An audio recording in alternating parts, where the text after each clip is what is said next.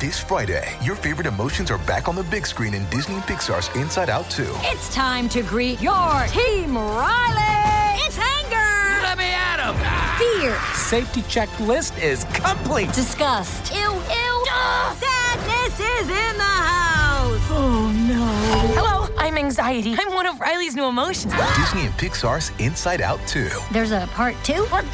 Rated PG. Parental guidance suggested. Only in theaters Friday. Get tickets now. This episode is sponsored by Book Riot's Read Harder Journal, created by us. This smartly designed, if we do say so ourselves, reading log consists of entry pages to record stats, your impressions of a book, and reviews of every book you read this year. Evenly interspersed among those entry pages are 12 challenges that are inspired by Book Riot's annual Read Harder initiative. It's not connected to any particular year, though. To encourage readers to pick up passed-over books, try out new genres, and choose titles from a wider range of voices and perspectives. Indulge your inner book nerd, read a book about books, get a new perspective on current events by reading a book written by an immigrant, find a hidden gem by reading a book published by an independent press, and so much more. Every challenge includes an inspiring quotation, an explanation of why the challenge will prove to be rewarding, and 5 book recommendations from us at Book Riot that help you fulfill the challenge. Get your copy at bookriot.com/readharderjournal. That's bookriot.com/readharderjournal. This is the Book Riot Podcast, a weekly news and talk show about what's new, cool, and worth talking about in the world of books and reading. This is episode 297, recording on Thursday, January 24th, 2019. Jeff O'Neill here with Rebecca Shinsky, and once again, we are coming to you from BookRiot.com. Sometime we should just change up the URL. We are coming to you from something else. As you know, we've had this language, I think since episode 1, this intro language. This is, And every now and again, I know you'll be surprised, Rebecca, that my distinction detector latches onto coming to you from bookriot.com.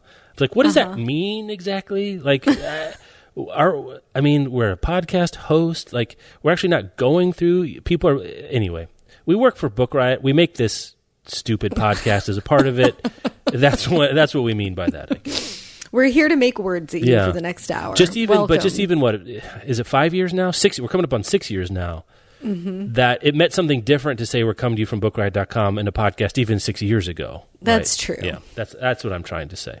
The world has changed in 6 years, Jeff O'Neill. Is that true?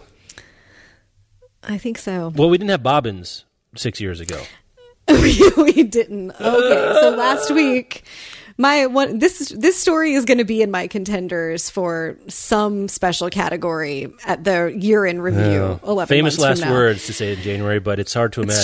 It's true. It is hard to imagine. Maybe this will be like the most whimsical whatever. But we talked last week about Tom Boyd, the Knoxville, Tennessee man who is building a $40 million theme park for the land of ancient lore or something like that behind the Walmart in Knoxville. I hope that's on the signage, take a left at the Walmart. And it's a Tolkien knockoff. The place is basically the Shire, as we discussed. It has orcs and leprechauns and all that jazz. And I joked on the show last week that the creatures in it are probably called knobbits. It's even better. They're actually called bobbins. Right, because from lore. Bobbins, we've all heard of bobbins from lore with the orcs and leprechauns. Not at all. And this is not at all a take on hobbits or Bilbo Baggins.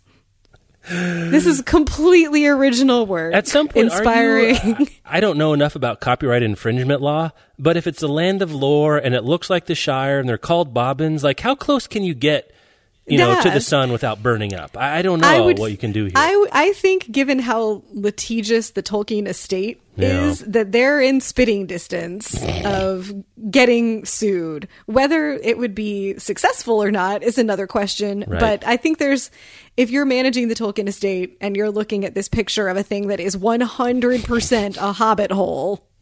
Big one. Like 40-acre hobbit hole. Unquestionably. Yeah, right. 40 acres and an elf. That's what the land of lore is right here.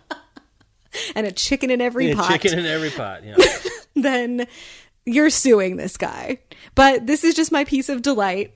They are called bobbins. Yeah, we got a lot of you know, enough. You have enough listeners, you're going to have people around. And we've got some Knoxvillians, Knoxvillites, Knoxheads. That's probably what it is. Sure. Yeah. That are going to report if and when this ever thing gets done. The other feedback we got was, I would say, genuine consternation bordering on sadness that it is not the world's largest dog park. Yeah, people really did want that. I understand. It seems like a better idea. It's hard to copyright, exposure. You're less likely to get sued for building a big dog park. Though all your prosthetic ears really go to waste in that. No, maybe not. Dogs like to chew things. Who knows? Oh, boy. Yeah. All right. Let's do a sponsor. How about our first sponsor? Yeah. Why don't you tell me about our first sponsor. Our first sponsor this week is Golden State by Ben Winters. This is set in a strange alternate society that values law and truth above all else. Laszlo Radzik is a 19-year veteran of the speculative service. He lives in the Golden State. It's a place that's very similar to California, a place where like-minded Americans retreated after the erosion of truth and the spread of lies made public life and governance impossible. I can't imagine what Ben Winters has been inspired by. In the Golden State, knowingly contradicting the truth, speaking a lie, is the greatest crime, and stopping those crimes is Laz's job. This is a mind-bending vision of America. Golden State is a wild journey into a post-truth society, a Fahrenheit 451 for our anxious times. Ben Winters, as you might recall, is the New York Times best-selling author of Underground Airlines and The Last Policeman trilogy. The second novel in the trilogy, Countdown City, was an NPR Best Book of 2013 and the winner of the Philip K. Dick Award. And The Last Policeman was the recipient of the 2012 Edgar Award. So Ben Winters, he's got some chops. Again, this is Golden State. It's a prescient, devastating commentary on humanity's disintegrating attachment to reality and truth, expertly told through the prism of a police procedural dystopian nightmare. And that quote comes from Blake Crouch, who wrote Dark Matter, which you might also recognize. Yeah. Cool. So that's Golden State. Sounds good to me. If you want to pick it up, you can do that wherever books are sold, or we'll have a link in the show notes. Golden State by Ben Winters. All right. Let's do dispatches from the activities of knuckleheads. This week, it's going to be the knucklehead exploits of one Paul Dorr of Orange City, Iowa. I'm laughing at it because it's not funny, but there's a funny piece a little bit. He's been accused of burning 4 LGBTQ children's books he checked out of the local library. He's been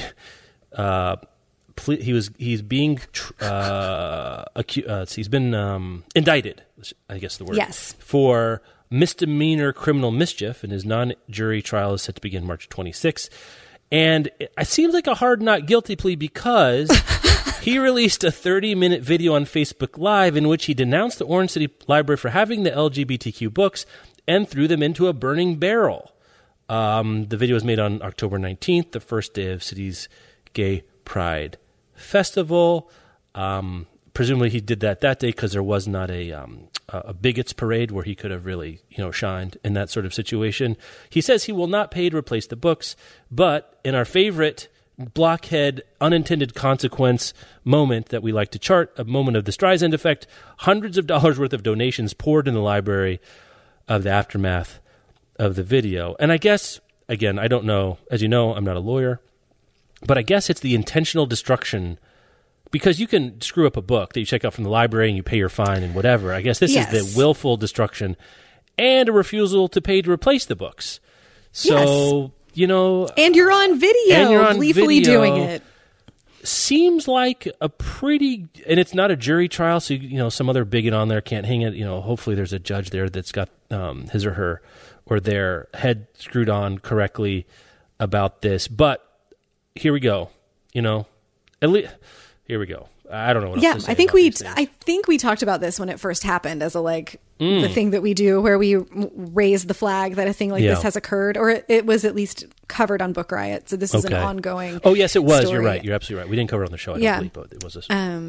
But Paul Dorr, may your efforts fail. May your efforts fail. And may the assistant DA of Orange City, Iowa, may your efforts succeed in this particular case. So there you go. Reporting on that. Let's see. I guess here's a thing. Is this a thing or not a thing at this point? E.L. James releasing a new book, and it's not about the Greys. Is this a thing or not thing? What do you think? I think it's a potential thing. Okay, fair enough. So the... Schrodinger's thing. It's Schrodinger's thing. Oh, mm-hmm. Okay. No, I'm just drinking my tea. I'm just drinking my tea. So I think it's a potential thing because obviously 50 Shades of Grey and the two subsequent books were a huge deal. She followed those with books from other characters' perspectives, and it just was not the, you know, after the initial trilogy, the success tapered off for E.L. James. This one is called The Mister. It is also contemporary romance. So E.L. James will be in familiar territory. Yeah. And I think it's a potential thing because I think a lot of people are curious about, can she maintain the momentum that she had from 50 Shades of Grey, but doing something with telling a different story, doing something with new characters and a different story. So much of the fervor around that book was people's connections to the story, but also, as Jess Pride, who wrote this up for Book Riot this morning, points out, what can the author do without the shock factor of introducing a lot of people to BDSM? Great point. So, so unless there is a big... something surprising. Like, I think it's pretty widely acknowledged that 50 Shades of Grey and the other books in this series are not well written. Like, they're not in a conventional sense. Let's put it that way. Yeah, sure. They're not conventionally well written. But a lot of people loved the story and certainly discovered new aspects of romance writing or erotic writing through E.L. James, and that whole movement itself was fascinating to watch. Like, I have a couple questions. Do people care about E.L. James in general? Is it attraction to her writing or interest in her writing, or was it very specific to what was going on in 50 Shades of Grey and sort of the taboo-ness of using those characters in that story to make a taboo thing accessible and a taboo topic more accessible. So like, when she's just writing about a rich guy meeting a mysterious young woman, does anybody care? How will the book be and how does it perform? And I think curiosity about that will drive some initial sales, but I think it will be one of those things that, like, if galleys come out, the early response to it is going to be pretty telling for what sales on it will be. Yeah. I think it's a maybe thing. We've talked about this before. The only thing harder than getting a sort of cultural touchstone franchise to be a cultural touchstone as an author is doing another one, right? Like pivoting to the next thing when the first thing is complete is as hard, or maybe not as hard, but you don't necessarily get... you don't bring everyone over to your next series. You could look at a whole bunch of examples of this being the case. Is E.L. James an author people care about outside of 50 Shades of Grey? I guess you talked around that particular way. Is like, does anyone? Great question. I don't know. Like, people know 50 Shades of Grey. What percentage of people that read the book can even remember her name at this point? Like, it was there's such a regression to the mean with the number of people who read that book. That does she have a platform? Like, she has some name recognition, sure. But is it enough to be, I don't know, is she a Stephen King type person where her name itself becomes enough to get people to pick up something else by her, right? That's kind of what we're wondering about at the same time. Yes, I think that's the big question here. I think a lot of people are going to read this book just out of curiosity to answer, like, what will it be? Maybe, will it be better? Like, will this be a good book? How much of the success of 50 Shades of Grey was hinging on that shock factor, and not just the shock factor, but E.L. James really did something that no one else had succeeded in doing in writing a book about a taboo corner of sexuality that felt accessible and safe for people to explore and to read. And she made them feel, I think, kind of okay reading something that they would have previously felt like dirty or ashamed of reading. And that's significant. So I think seeing what happens when she's just writing like a normal contemporary romance, that going to be? Wait, do we know it's a capital R romance? So here's the blurb. Do you want to hear about it? No, I read the blurb, but the thing we need for a romance is a happily ever after. And I don't think, is that implied in the blurb or somewhere else in the marketing? We don't know for sure. Okay. It's not implied. The blurb for it reads like a romance blurb, but it certainly does. Right. Right. Yeah. And usually romance blurbs don't give away that there's a happily ever after because it's just assumed that there is one. Like you know where you're ending up, so they don't tell you that's the destination. So I don't know. That's a good question. It's classified in as contemporary romance in this piece, but I guess we will find. Yeah, and it's also, I mean, the piece notes there isn't available to add on Goodreads or listed for pre-order on Amazon, so we haven't gotten a genre stamp. Like that will tell you, like, right? If the publisher, mm-hmm. Do we pick up the publisher here? I've forgotten if I. I'm assuming it's Penguin Random House. I would think so. And our news about it came from a press release this morning. Yeah. So once they start categorizing it, that will tell us. But at this point. Again, I would assume it's going to be a romance with a capital R, but it would be interesting if it wasn't or not categorized True. As a, you know, it's a complicated thing because you have to know that they're happily ever after before you read it. I've gotten myself in trouble here, but it'll be interesting to find out for sure what the readership is. Like, do yeah. people come to E.L. James for capital R romance, or did they come to her for BDSM? Also hard mm-hmm. to know. At this point, because we have no data, but we're going to find out. Or just to be part of a cultural phenomenon. Exactly. Like, I don't think we can discount that a lot right. of people read 50 Shades of Grey because of the social capital mm-hmm. involved in being able to talk about the thing that everybody else is talking about. Definitely. And so, will this have a lot of buzz? Remains to be determined. It'll have its own gravitational pull. Let us know. I'm curious about listeners if you're going to be interested in The Mister by E.L. James, if you think it's a thing or a non-thing, what questions do you have? podcast@bookriot.com. Also, the cover, I think, is interesting mm-hmm. because the author of 50 Shades of Grey is definitely on the cover, but it's very small. It's like of the type of the fonts chosen for the title, and there's a subtitle, and like there's a picture of a sign, like it's the smallest of all of the textual elements, where I guess my sense of marketing would be bump that up a few points. I don't know, make that bigger somewhere. And it doesn't look like it doesn't look like 50 Shades of Grey. Like it's got a pink, it's got pink type, and it's got a plant, and it's overlooking a river, kind of a river view. It's pretty nondescript, frankly. I mean, I don't know if that's good or bad, but it looks like it could be many other romance titles to my untrained eye about these sorts of things. I think so, too. So that's It does not look like it's intended to be like brand recognition for 50 Shades of Grey at all. They're making choices about this. Is a half eyebrow raise? I don't know where I am in my eyebrow thinky system. Face emoji. Yeah, it's like half thinky. It's like a Goodreads star. Like I want to give 2 out of 5 eyebrows. Yeah. Well, you got to paint some extras on sometimes. I guess I'd do another sponsor. Time, let's do a sponsor while we're between stories. The Blinkist. It's not the Blinkist, just Blinkist. Blinkist. I've read, I counted last night, over the last 12 months, 140 nonfiction books. And there's still more I want to read. Well, the world is full of wonders. That's what I'm saying. The world is full of wonders and magic, and you can't even get to it all, even if you're an exclusively nonfiction devotee, as I am. So, here's a possible answer to that. Blinkist is the only app that condenses thousands of nonfiction books into the best key takeaways and need-to-know information. You can read and listen to many of them for just 15 minutes.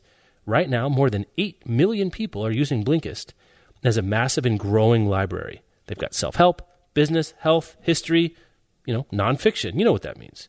So I like Blinkist because there's a lot of books that you might want to know what the nugget is, what the kernel is, what the other small food item is that you want to get out of it. And you can pick it up and move on to the next thing you want to pick up. So there's a lot of books I want to read. Some of them I want to have the experience of reading the book, and some of them with the experience of like just knowing what the book has. I'm not as interested in the container as I'm so much interested in what's in the book. So you can be more efficient with your time. Here's where to go. A couple of recommendations. They have popular books and then field of interest books. So a popular book you might want to check out that I don't know that the 4-Hour Work Week by Tim Ferriss is like a beautifully written, masterpiece of prose, but a very interesting central idea. That's one you can pick up on Blinkist. Another one, Brief History of Time. I love Brief History of Time. I like the documentary. I like the book, but there's math in there, but you can get the key concepts of A Brief History of Time in 15 Minutes or so by Stephen Hawking. Rest in peace, Stephen Hawking. So go check those out and a lot of other ones. For a limited time, Blinkist has a special offer just for our audience. Go to Blinkist.com/Book Riot for a free 7-day trial. There's a lot of 15-minute units in 7 days. I'm no math expert, but I think you'd get some in there.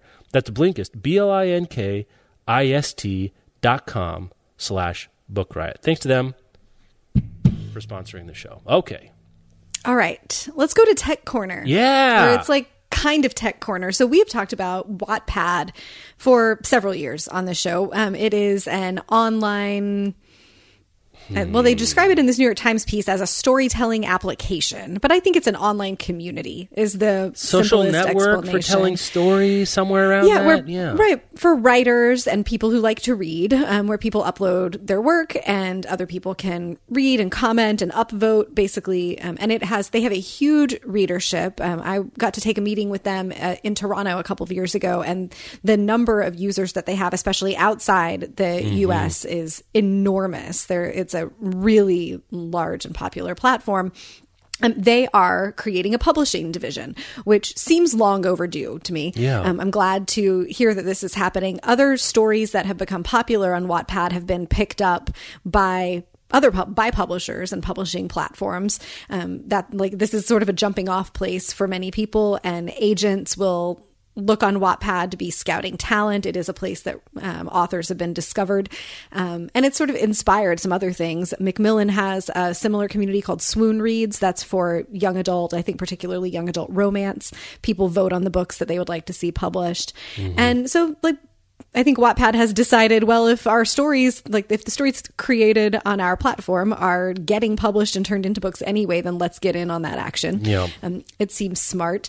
And the really interesting piece of this, I think, is that it's not just editorial curation that's going to happen. They're using what they call story DNA machine learning to take the guesswork, to take the guesswork out of the publishing equation. Traditional publishing is based just on individual editors' tastes. Wattpad's technology is going to scan and analyze hundreds of millions of stories on the platform to find themes or elements that might determine a story's commercial success. And they're going to combine that data-driven approach with editorial curation as well. So taking advantage, I think, of the data. Oh, it's 70 million users. That's just a ton. Wow. So many.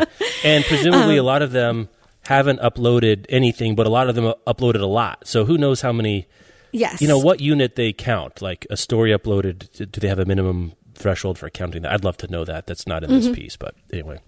Yeah, when I met with them, one of the things that they talked about was being really popular in places that are functionally book deserts, but where the internet is accessible. And so folks who don't have access to libraries or who can't download ebooks, where there's not a bookstore nearby or where Amazon doesn't deliver or whatever the equivalent of Amazon would be in the other parts of the world, they use this platform as a way to find things to read. Mm-hmm.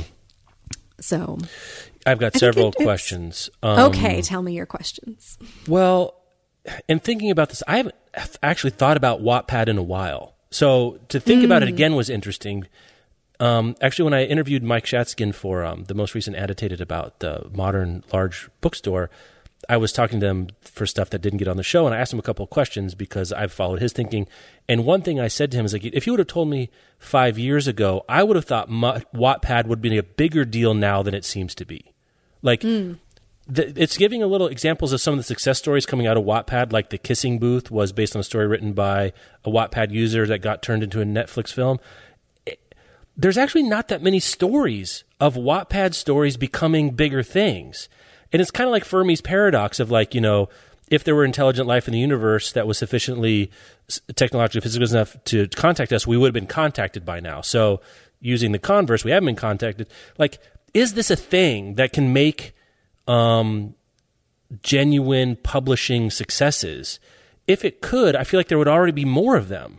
So that makes me interested into what the potential here is. What have they been doing this whole time? Because they've been trying to make movie deals and book deals. And there haven't been, we don't get books in the mail that have a blurb like there was more than 9 billion upvotes on Wattpad and that became a thing that was a New York Times bestseller or whatever. So I guess that makes me wonder, what is the latent potential of this? And is this DNA storytelling machine learning a pivot to something different, or just a different tool to do the same thing they've been trying to do, if that distinction makes sense? Yeah, I read it as a new tool functionally. Of like, if you have 70 million users and all the data about what they like reading, then presumably you can do some interesting analysis. Like, I would love to see the reports that come out of this about, like, are there common themes or common other things that come up in these books, or characters, or whatever that lend to a story becoming popular. I think so much of, like, when you're a reader, or maybe it's the same for movies and music, about, like, well, why do you love this thing? Like, oh, it's about the whole experience, right? Yeah. Like, how this book made me feel, and the characters, and the setting, and the language was beautiful. But, like, maybe it can be stripped back to some kernels of similarity. And if if anybody has enough data to do it, it's Wattpad. Right. So that, I think, will be very interesting. You're right that it hasn't led to a whole bunch of big successes.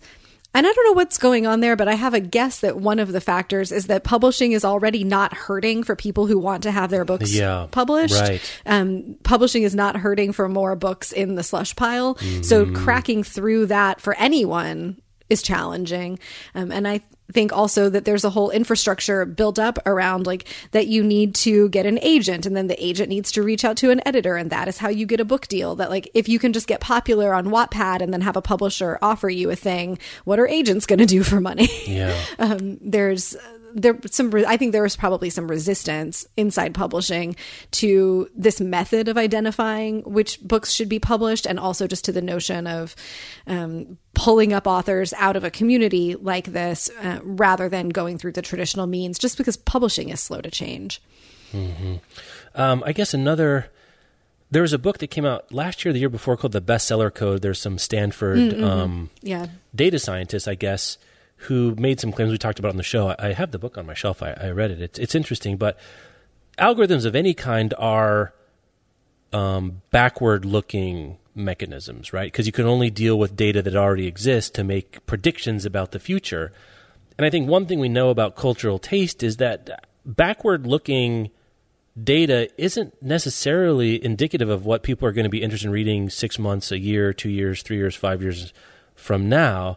And so the theory has to be that there are immutable or immutable-ish features of a book that people will buy, and that's a warrant for this argument that has to be true. And the other one is that our DNA machine learning can find it, and can identify it without. Which I think both of those tenets are suspect. I'd be fascinated to know. I think there's interesting things to do with data and books, especially like full scans, like full text searches, and computation and other kinds of analysis of the language. And it feels to me like trying to identify out of this, basically taking a bigger slush pile and getting through the slush pile faster with a thing looking at that slush pile that's more accurate in predicting. I just feel like there's several assumptions there that I'm not sure are true at all. But it makes, if you could crack it, it seems like there's a lot of potential there, but I'm just not sure culture works this way. I'm not sure that this is something that can be cracked in this way. I understand why they're trying it. Mm-hmm. I think that makes sense. And now that I'm kind of letting my brain spin out on what else I wish they would analyze, like I will come back to the things that I want publishing data analysis about forever are things like, does it actually matter what color the cover is? Yeah. Does having the word girl in a title actually increase things? Like what are the elements of book cover design that you can correlate to higher sales? Because there's a bunch of received wisdom, but I've not yet met anybody in publishing who can actually, like, point to a spreadsheet that contains, like, these are all of the bestsellers that had yellow covers, and these are the ones that had blue covers, or here's the average sale for a book with a blue cover, and here's the average sales numbers for a book with a yellow cover, and how much can we, like, regression analysis, like, how much can we tie to about buying patterns and book successes to the elements of the book that aren't the story, because marketing talks about those a lot. Book designers talk about those. Publishers argue a lot about the title of a book and what they think the titles convey. I have a novelist friend who just recently submitted 40 title ideas to their publisher for an upcoming book, and the publisher said no and provided reasons for all 40. Wow. And then provided another title that they think that the publishers think will be better, but like based on what? And like, I would, you know, I think that would, one of the many reasons I'm glad I'm not a writer, like that would drive me crazy. Show me your spreadsheet about what makes these titles work. But that's a like machine learning thing I would love to see someone do. And that, then it almost like then, and not that it doesn't matter what's between the covers, but if you can figure out how to get somebody to buy the book, like that's really what they're trying to do here anyway. Well, I mean, that's another great question about like, when something becomes a hit, is it the story that makes it a hit? Is it some piece of it that makes it a hit? Like, if you were to look at Gone Girl and Girl on the Train, we didn't really have bestsellers like them before. So how would you, again, would I love to be wrong about this? I would be interested in being wrong about this. But even if the historical data is not predictive, I would still like to have it, just like you said. Like, maybe it's not true that having Girl in the title is helps you, your sales will be 4.8% better than a comp title for this current time. But I would sure love the historical data about it. Do you know, you talked to them more than I did. What was their business? What is it? What's their business model right now? Like, how does Wattpad make money? I don't know. Is it advertising on the app and site and stuff? I honestly don't know. It was years ago, like probably 4 years ago that I got to go to their offices, and I don't remember. Membership, I think access to the app is free. It must be advertising. But I'm honestly not sure. Because the other part of me, there's another big story going on in media of all kinds right now. The switch from the very biggest companies looking at advertising revenues that comes from, you know, digital advertising revenues, going, this doesn't look awesome. So the other way to look at this is Wattpad for growth. They're looking at I'm going to assume for a minute their digital advertising. You're in the app and you get an ad for whatever as you read the story. That's a pretty good guess. Let's say for the moment that's true. They're probably having the same experience a lot of people are having in digital advertising, of the prices are going down. You know, for every X widgets of advertising you can provide, the price you're getting for those widgets to go down. And I just looked it up. Wattpad has taken $120 million in VC money, and they have, it's a big company. And they're probably wondering where their growth is going to come from. And this is a new kind of money. So anytime you see a media company looking for a new kind of money, that can tell you something about what's going on. This company's been around since 2006. You know, they're 13 years into it. If they thought this was a huge opportunity from the beginning, they would have done it already. So it might be the present biggest opportunity, but it might tell you something about Wattpad's growth pattern right now, that they're trying this new initiative, because if the old one was working, they'd still be doing that. It's interesting to think about. But yeah, Mike and I both said we would have lost $100 if we were to guess about Wattpad's influence on the publishing industry. And there was other ones too, right, that had similar kinds of models of user generated fictional text content, and none of them seem to have become, you know, a game changer in a way that, that Goodreads has been a game changer and Netflix has been a game changer within various industries. I think there is a future for it, but I don't know what it is. Yeah. I feel like I'm pretty confident we haven't seen it yet. Yeah. Anyway. But that'll be interesting. So there's that.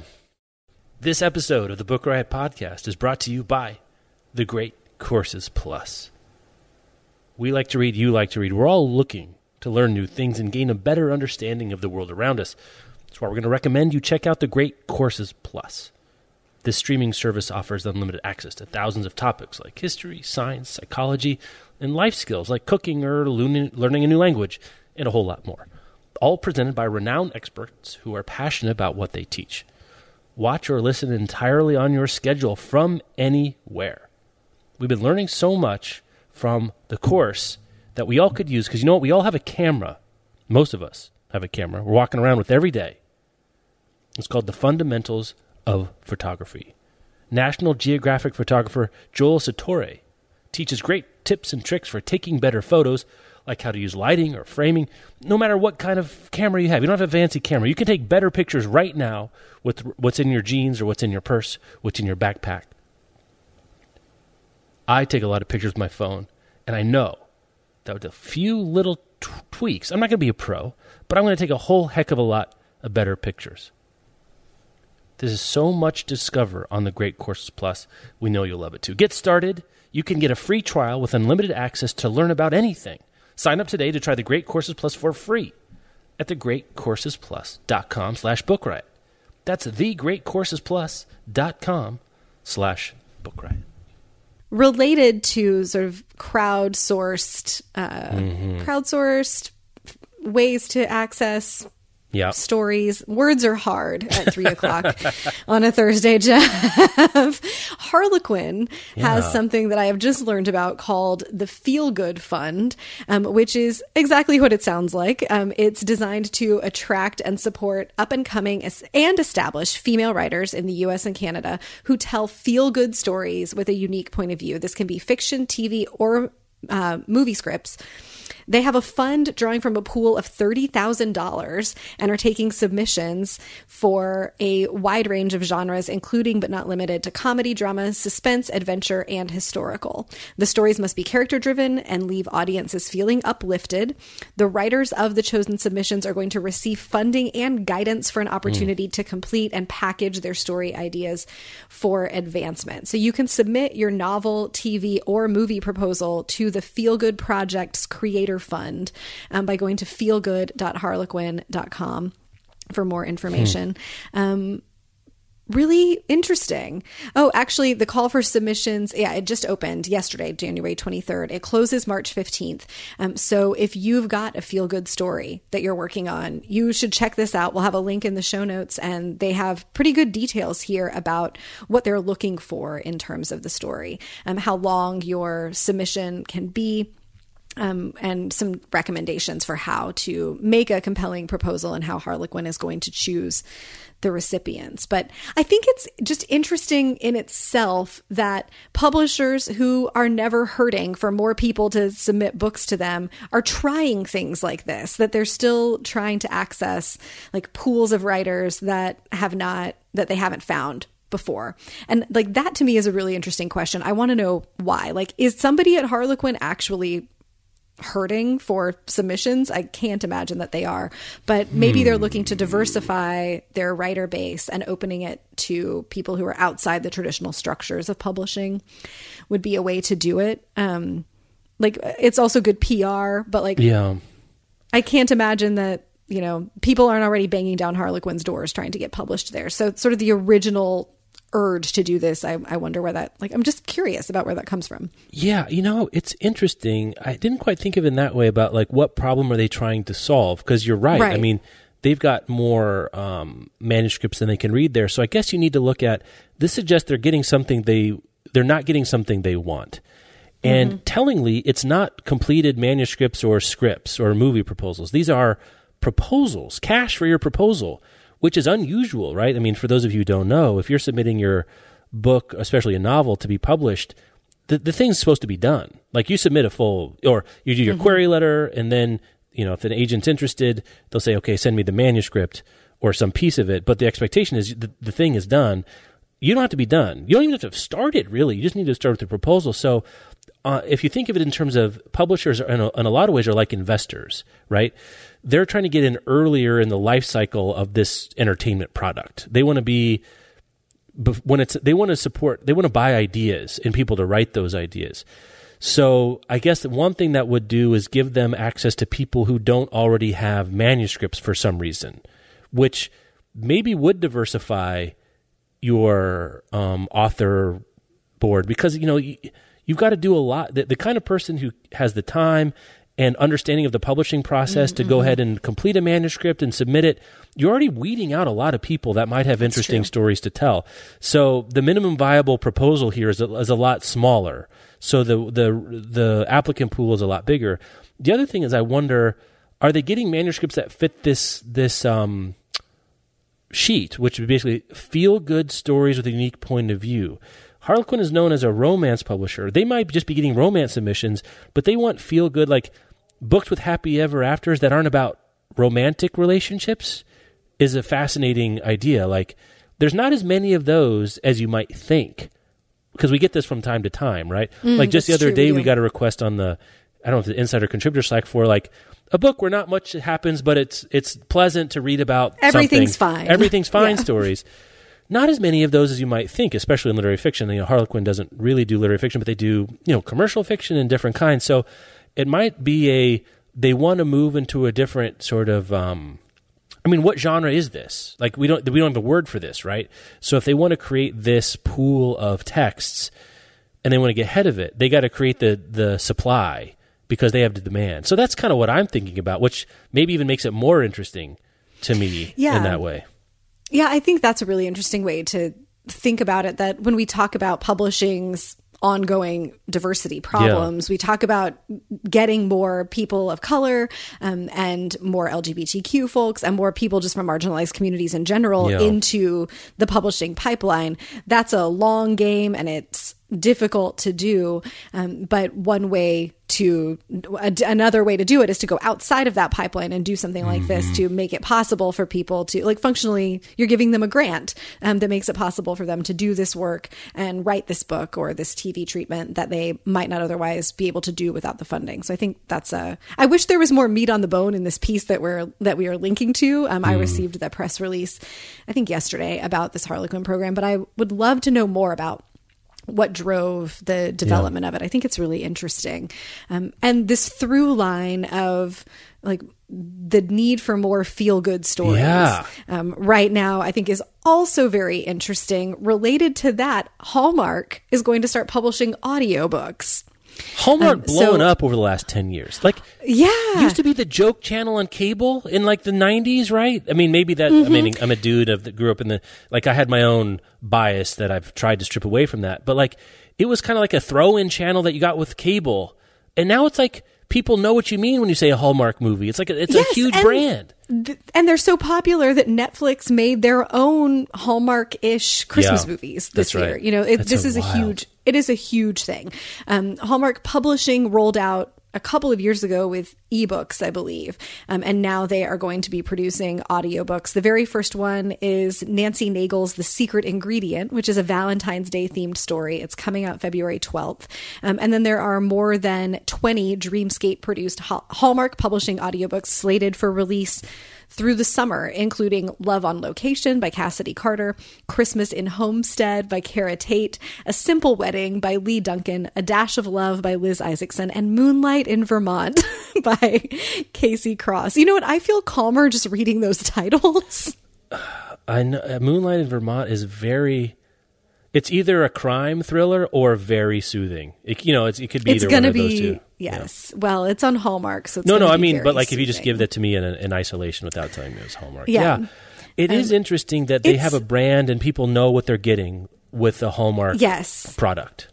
You know, it's kind of, I think, a larger version of what attracts people to romance, because it is predictable, or what attracts folks to genre in general is that genres follow conventions that you would know that you're at the end of a mystery, you're going to know who done it. You know that at the end of a romance, they're going to be together. So there's tension in the story, but never like that much tension, because you know how it's all that at the end, you're going to feel good and things will be resolved. And Hallmark has, I think, stepped that up, like in the movies and presumably in the books. The stakes are like really pretty low in general. And so there's not much tension, but the little tension is going to get resolved and everyone's going to be happy and fine. And like the political climate is bananas. Yeah. And in a related just link that we have, mental health books have been outselling diet and exercise books at Barnes & Noble. Like, people are really looking for some balance and some ways to feel good, and like Hallmark is smart to branch into audiobooks, I think. Like, I'm pretty jaded about these kinds of things, and I got to tell you, I am not hating the idea of like driving around listening to A Simple Wedding. No, I can, I get that. Like, I really do. I mean, I'm sorry, we're skipping between a couple different things. I was thinking, we've long talked about the imprint problem with publishers. Like, there's a million different imprints at Random House, but like, you and I don't know what we would say. What's the quality of a Putnam title? Like, what does it mean if you're buying? It doesn't mean anything. Like, no. It means it's traditionally published, right? And it's probably going to have mostly the word spelled right. But with Hallmark, they went the other way, where that really does mean something. Like, that brand, that brand identity around a story really means something, which you can't say about many large imprints. Now, again, there's some genres and there's comics and there's a lot of things. But if you go into a bookstore and suddenly every book that's for sale, let's say on the end cap at Target, suddenly had the imprint in giant font on the cover, it would give you no additional information about that book, really, for most of them. Right. If it's a if it says Hallmark and has that little crown, that tells you a lot about what you're getting, which I think is a really interesting sign that that's succeeding. And it also maybe brings me back to Wattpad. It's like, are there thoroughgoing features of Wattpad stories? Like, what makes a Wattpad story a Wattpad story? Is it just that it got so happened that it was submitted through this site? That's kind of a hard sell, right? Like, Wattpad doesn't have any particular specific attributes affiliated with it, which, and when you're trying to sell a story, is very difficult to do. And just, I'm now saying the same thing from both angles, but like, Hallmark has that. Harlequin has that, which, you know, is pretty fascinating. Now, back to the feeling good. I don't know if we went back to, you know, there's that famous scene in, well, to me, all the scenes in Where Hamlet Sells are famous, but where Carrie Fisher says to Meg Ryan, someone is staring at you in personal growth, and they're in a bookstore and the section of the bookstore is called Personal Growth, which we then for a while called self-help, and now maybe we're calling mental health. Are those directly transferable in your mind? No, I don't think they're directly transferable. Okay. I think mental health is part of, or can be part of, like, self-help or personal growth and wellness, but we've been seeing specific titles around, like, management of anxiety, or I think Jen was on an episode with me a while back where we were looking at data for, like, one of the best-selling books at that moment was an anxiety workbook or a depression workbook, like, very specific to mental health. Some of these that are listed in the mental health piece here from the LA Times about mental health books outselling diet and exercise books are what I would consider to be more widely self-improvement, like You Are a Badass, which is about, like, believing in yourself. Sarah Knight's Calm the F Down book, The Subtle Art of Not Giving an F, is also there. But then there are some, you know, pretty explicitly mental, like, you know, traditional definition of mental health focused books that I think are part of self-help, but I don't think we can map personal growth self-help straight on to mental health. Well, I guess maybe reverse engineer it. If these books existed in 1989 when that movie came out, would they have all been shelved in personal growth? Or this is the fragmentation of the personal, quote, I'm doing air quotes here. There's, like, fragmentation of what we mean by personal growth. Because really all this stuff is related to the same thing as, I would like to change something about myself. Right? That's what all these books are sort of into. I just think it's fascinating to see that mental health has become something that could stand alongside, if not surpass, diet and exercise books, which for our adult lives have been the best-selling nonfiction titles. Like, a diet book sells. An exercise book from a celebrity sells. A mental health book with a swear word in the title selling is that's a new thing under the sun. In this space, which I think is really fascinating. And, like, the Sarah Knight book, Calm the F Down, and then what's the other one? The one that sold even more. Subtle Art of Not Giving an F. Right? That book has sold a billion. Those came out pre-Guy in the White House, right? Like, can we attribute... I mean, we can attribute a lot of it, but I don't think it's not just... I think that the Guy in the White House is maybe an intensifier, not the only cause of... Yeah, I think the Subtle Art one, that was 2016, and Sarah Knight's series started in, I think, 2015 or 2016. Yep. And they do coincide with just a larger social conversation around mental health and around removing the stigma of discussing mental health issues. And I think that's part of it too. Like bringing some humor makes a book about a mental health kind of issue more accessible. Like the stuff that Sarah Knight gets at in her books is functionally manifestations of anxiety, but she swears and she doesn't talk about diagnostic kinds of things. And it's very, you know, validating and like just a level approach. And I think people find that also to be more accessible than walking into a Barnes & Noble and looking for an anxiety workbook, which is going to also give you something different. It will have a diagnostic kind of flavor to it. But this, I think, I think the emergence of these books is more connected to eroding the stigma around discussions of mental health, and the popularity of them is intensified by the political climate.